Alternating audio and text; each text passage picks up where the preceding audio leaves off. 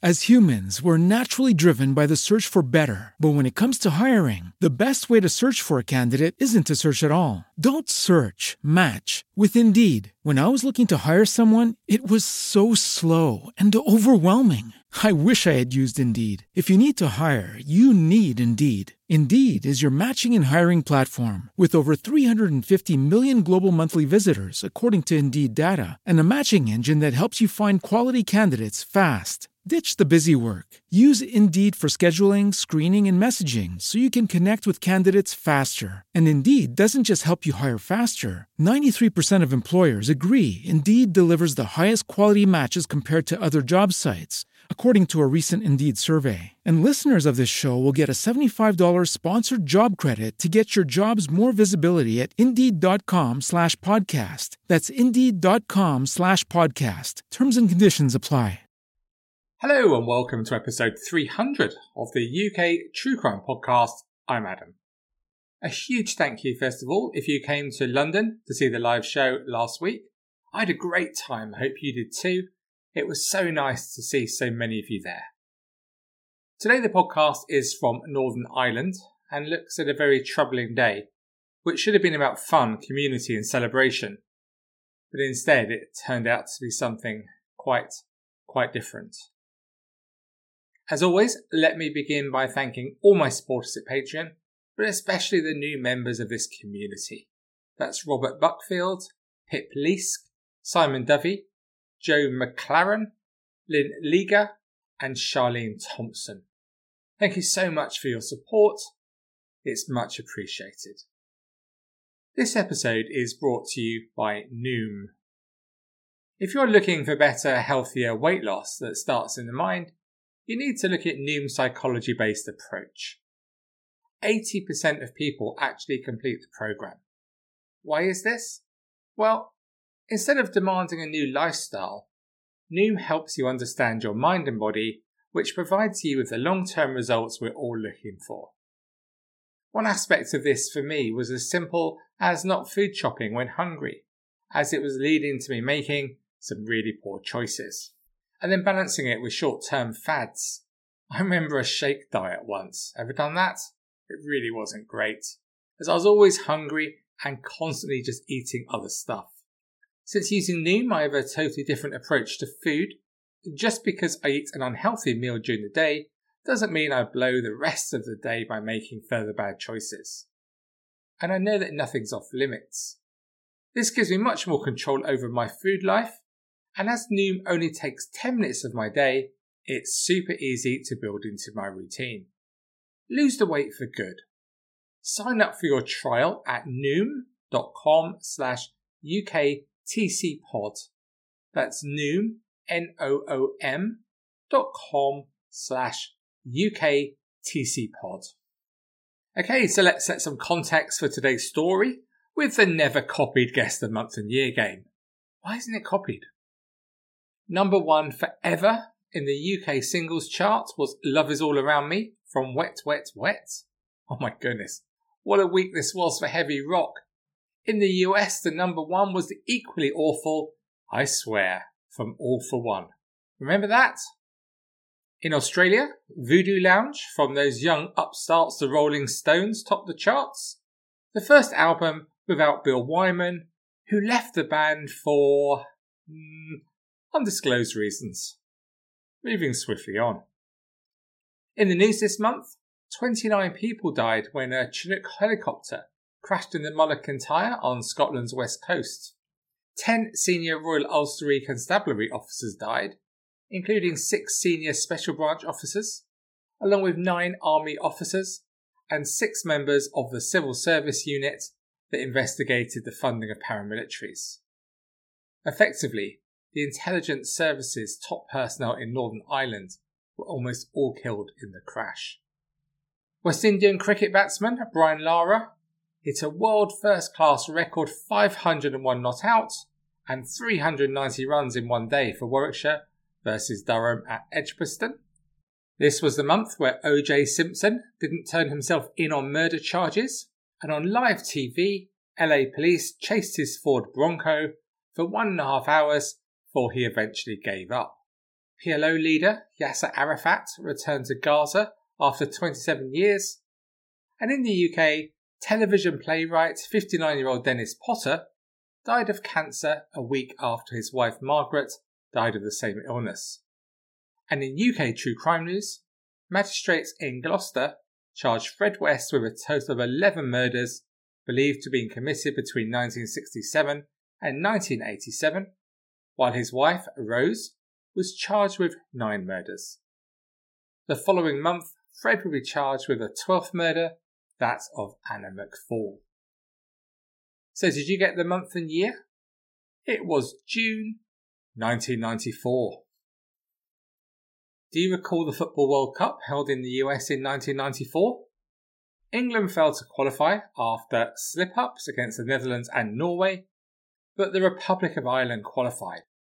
It was their golden generation who, under the mighty Leeds United legend Jack Charlton, made the quarter-finals of Italia 1990, and now they were heading to the US, delighting not just their own supporters, but neutrals, with their supporters making every game special. And throughout the UK, when the men in green were playing, the pubs and bars were packed. Their first match of the tournament was against the heavily favoured Italian team at the Giants Stadium in New Jersey. It was a magnificent atmosphere and looked like a home game as many Irish fans packed the stadium, singing, laughing, and enjoying themselves.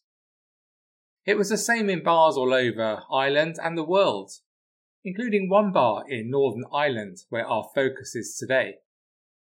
The Heights Bar, or O'Toole's, is a small pub in Loughinisland, a small quiet village in County Down, about 20 miles south of Belfast and half a mile off the main Belfast to Newcastle Road.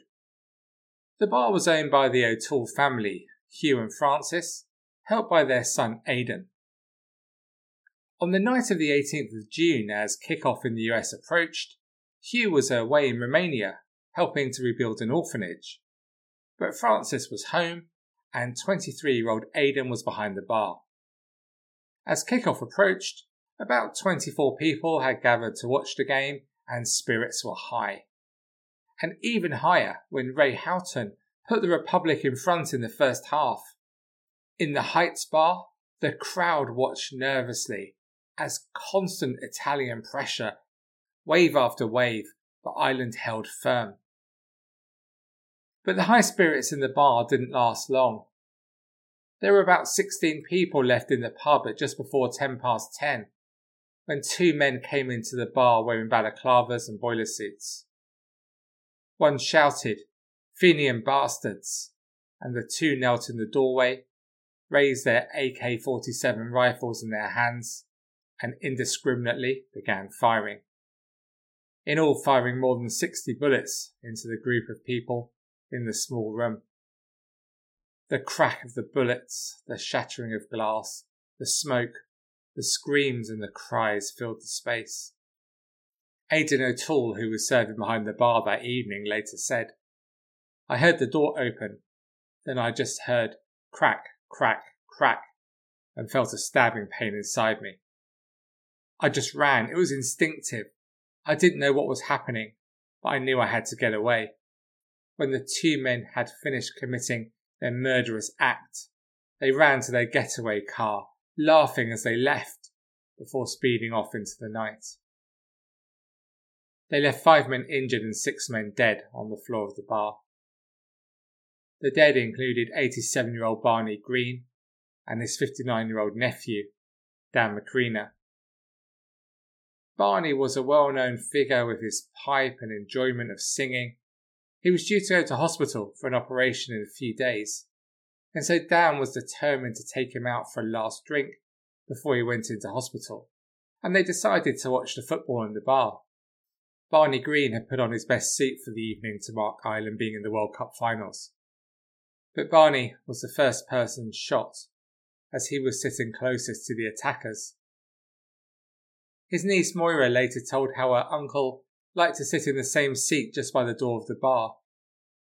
I used to take them to weddings, and always on the way home, if it was up to this part of the world, you called in for the last drink in the pub, she said.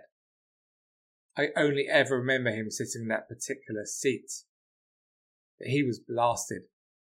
They just pumped the bullets into him. It was unbelievably horrific. 39 year old Eamon Byrne was in the pub with his 35 year old brother in law, Patrick O'Hare. Eamon's wife had given birth to their fourth child just a few weeks earlier, and she was still receiving hospital treatment. But this child would never recall meeting their dad, as Eamon was shot seven times, with six of the bullets hitting him in the back. Patrick, or Patsy, was also shot, and his dad was one of the first people on the scene after the shooting. He cradled his son as he lay dying in his arms, he said. I lifted his anorak and put it under his head. I asked him if he was all right. He said he wasn't too bad. I stayed with my son until someone put their hand on my shoulder. I think it was a paramedic. Claire Rogan and her husband, 34 year old Adrian Frosty Rogan, had just returned from holiday in Spain. Father of two, Adrian, went to the bar to pick up some tickets for a big Gaelic football game, which was taking place on the Sunday. He was a massive fan. But he would never make the game, as he lost his life at the bar that night. Claire was actually on her way to the pub to meet her husband when the attack was taking place. I arrived at the pub just a few minutes after it happened, and a neighbour was going in as I approached. He came back out and said don't be going in there. There's been a shooting. In my mind, I thought that somebody had been out shooting rabbits and a gun had gone off accidentally. I had absolutely no idea what was awaiting when I went in. When I did go in, or at least tried to go in, I'll never forget what I saw. Aidan O'Toole was one of the first people I met, and he just said, We need help. We need to get an ambulance. We need a clergyman and Aidan O'Toole was too shot in the attack with a bullet lodging in his kidney. He would later spend a week in hospital as he recovered from his injuries. He described what happened when the shooting stopped. I came out and Frosty was lying over the counter. Barney and the others were piled up down below the bar. Frosty was lying down on the ground over the counter. Barney, Patsy, and Eamon were lying piled up on top of each other. I phoned 999 for the ambulance and just told them there'd been a shooting. There was one other man killed in the pub on that terrible night, and that was 52 year old father of three, Malcolm Jenkinson. As the most intense human tragedy unfolded in the quiet, tight knit community, the men responsible for the carnage made their escape in a red Honda Triumph acclaimed car driven by a third man. Locals and paramedics were soon on the scene trying to help the injured and to administer prayers to the dead. When the Royal Ulster Constabulary, RUC, arrived, a number of people were able to provide them with the details of the Honda and also the getaway driver who hadn't been wearing a mask, hoping that this would help the killers to quickly be brought to account for what they'd done. So, why would anyone attack a small pub in a quiet rural location. Unfortunately, it was due to the sectarian issues in Northern Ireland at the time. And just 90 minutes after the attack, a loyalist paramilitary group, the Ulster Volunteer Force or UVF, telephoned a radio station to claim responsibility.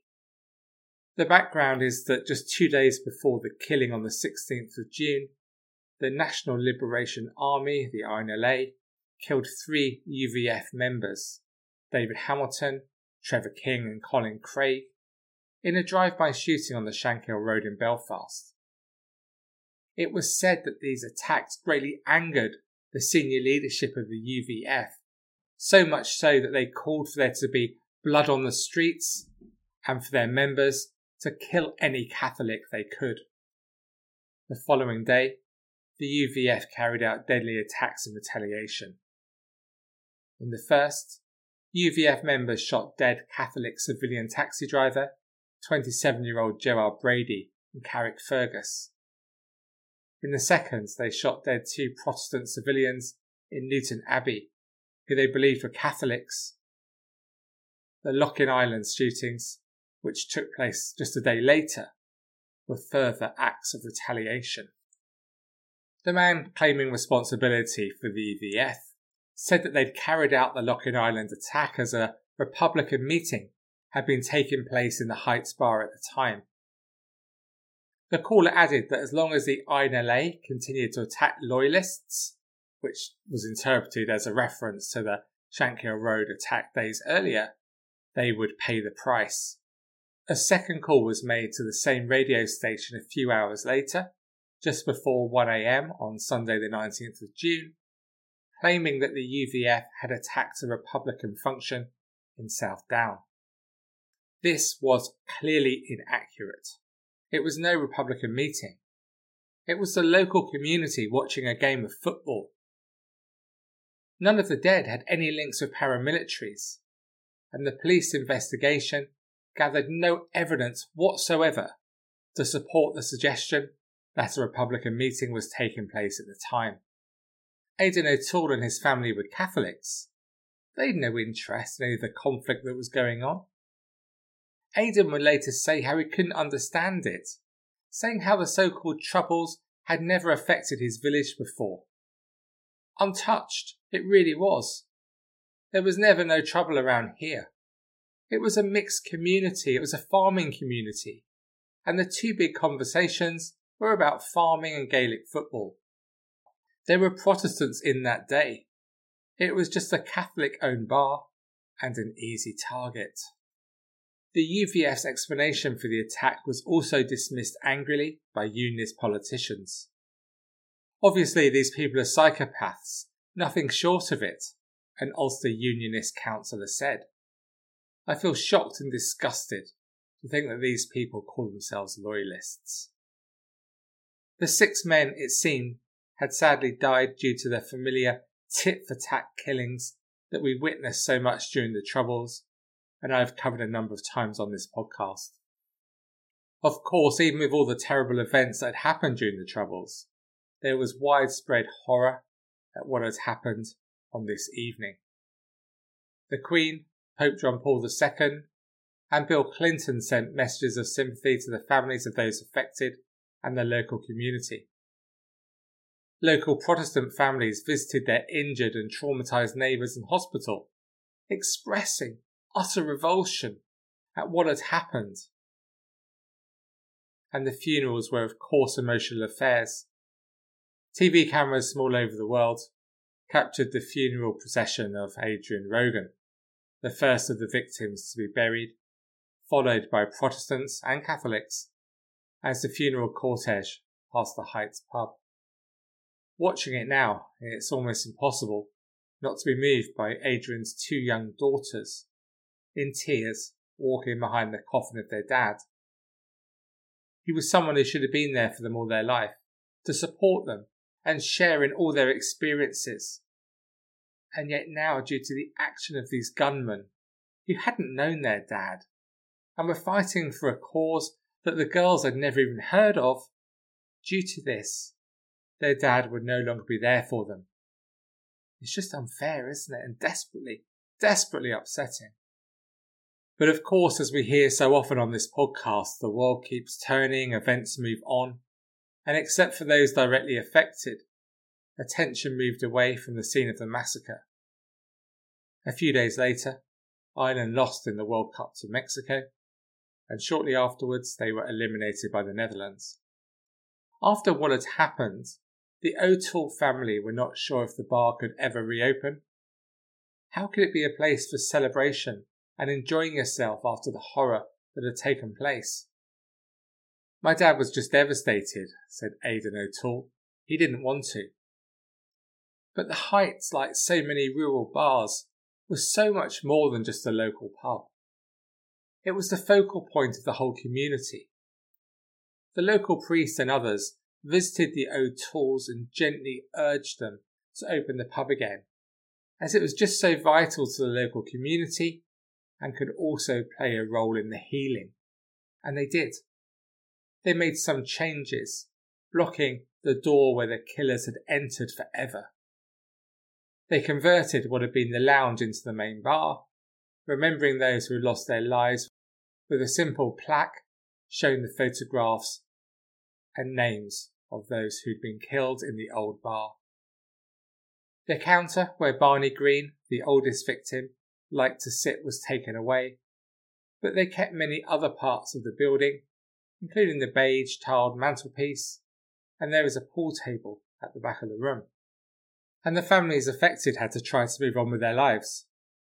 Claire Rogan, whose husband Adrian was killed, spoke about how the first two years after the killings was like living through a haze, and she felt that she just about managed to function through constant low grade shock. But she told how she still managed to make food for her daughters and managed to return to work and function there. She spoke about how returning to the heights helped her and her family, and family and friends of the other victims. She told how sometimes they would sing there, which felt like letting off steam. Probably, she said, for outsiders looking in, it was strange, but it was a way of releasing tension for us. This bar had to open again. Otherwise, our community would have been gone forever. And now, as a community, they wanted those people responsible to be caught. The RUC were very clear when they spoke to the families of those affected by the massacre that they would leave no stone unturned in their efforts to catch the killers and bring them to justice. And next week, in the concluding part of this story, we hear about the quite remarkable police investigation. A story that, if it was a work of fiction, you would dismiss as being completely impossible to happen.